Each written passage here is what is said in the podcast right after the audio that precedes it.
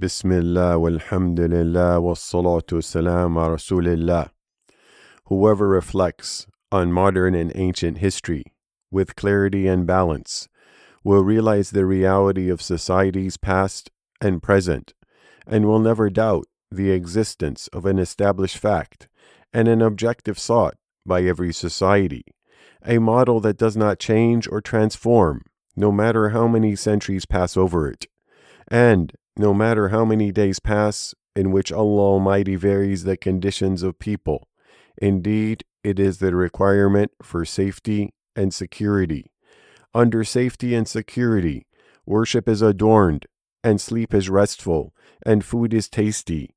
Safety and security, they are the basis of every effort that blossoms, and they are expected by every community in spite of their vast diversity.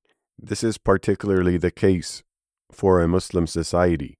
For if it is secured, then it flourishes. Then security and Iman flow from it.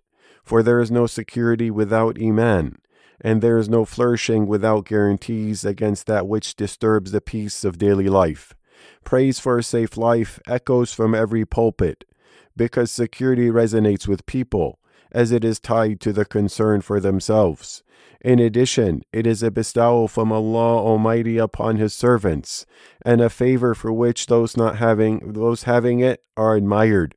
And that is no surprise, for it was authentically reported that the Messenger of Allah sallallahu alaihi wasallam said, Whoever among you wakes up physically healthy, feeling safe and secure within himself, with food for the day, it is as if he acquired the whole world.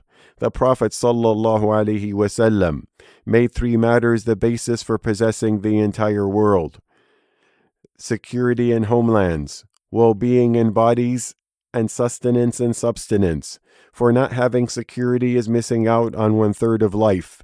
And since security is a third of life, Allah favored the forefathers of Quraysh with it. Let them worship the Lord of this house, who fed them from hunger and made them safe from fear and it was a supplication of Prophet Ibrahim, peace be upon him. My Lord, make this a secure city and provide its people with fruits. And this blessing from Allah Almighty continues to flow and was not reduced except when people decreased adhering to their religion and changed and replaced it. And livelihoods were not restricted, unrest and strife did not occur, and Muslims were not weakened except when shirk and transgression took hold in some portions of Muslim lands, and no place or community is immune from that.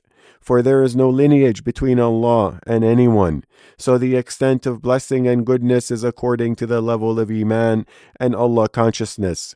Through Iman, faith, and Allah consciousness, the blessings of the heavens and the earth are opened and through Iman and Allah consciousness, security and prosperity are realized. Allah Almighty said, And if only the people of the cities had believed and feared Allah, we would have opened upon them blessings from the heavens and the earth. But if people change or exchange them, then the way of Allah is impartial. Allah Almighty said, and Allah presents an example, a city that is Mecca, which was safe and secure, its provision coming to it in abundance from every location. But it denied the favors of Allah, so Allah made it taste the envelopment of hunger, fear for what they had been doing. Only those who have been burned by the flames of fear and alarm and chaos and displacement and alienation know the virtues of security. And look at those less fortunate than yourselves. Ask the stranger about their homeland, and ask those displaced about their family, and ask those seeking refuge. There are those ravaged by strife and wars and earthquakes and disturbances, surrounded by fear and hunger, and despair and anxiety, robbery and looting, in complete chaos. May Allah have mercy upon them and protect them, and return their security, stability, and prosperity. Sins, transgressions, and weak adherence to Allah's ordainments regarding life, wealth, and society are among the reasons for lack of security and successive disasters and misfortunes.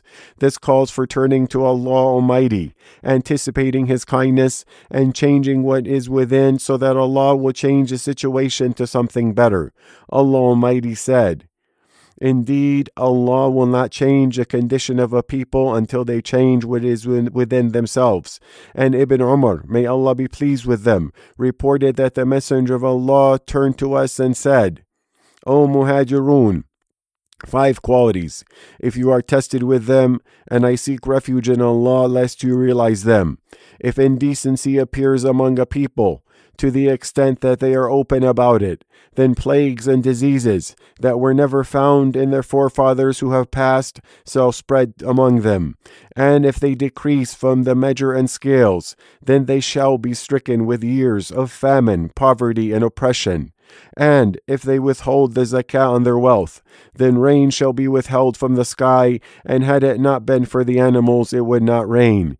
And if they break the covenant of Allah and the covenant of His Messenger, then Allah shall give their enemy, who is not from among them, power over them. And they, that is their enemy, shall take some of what they possess. And unless their Imams rule according to the book of Allah, and select what Allah has revealed, Allah shall cause them to fight amongst one another. Allah Almighty said, Why is it that, when a single disaster struck you, although you had struck with one twice as great, you said, From where is this? Say, It is from yourselves, that is, due to your sin. Indeed, Allah is over all things competent. When our Prophet wasallam used to see the crescent of the new moon, he used to supplicate and ask his Lord, saying, O Allah, bring us the new moon with security and Iman, with peace and in Islam, and success in performing what you love, our Lord, and are pleased with. Our Lord and your Lord is Allah. And the Prophet wasallam did not leave the supplication in the morning and the evening, saying, O Allah, I ask you for well being in this world and the hereafter. O Allah, I ask you for forgiveness and well being in my religious and worldly affairs, in my family and my wealth. O Allah, conceal my faults and secure me from anguish. O Allah, give me protection in front of me and behind me, and on my right and on my left and above me. I seek refuge by your might from being overwhelmed from under me. We have a good role model in him, sallallahu alaihi wasallam. And life is not good except with security. And a person does not enjoy good things except with a blessing of security. And people do not benefit from living without having the blessing of security. So ask Allah Almighty for security, Iman, and well being, and beware of sins and forbidden desires, and wronging yourself and wronging others. For Allah Almighty has forbidden wronging for Himself and made it forbidden between His servants. And be grateful to Allah for His blessing of security and stability. Punishments only came down when the doors of whims and desires were opened, and Allah has unchanging laws on which the universe runs. No one has become miserable by obeying Allah nor did anyone become happy by disobeying Allah.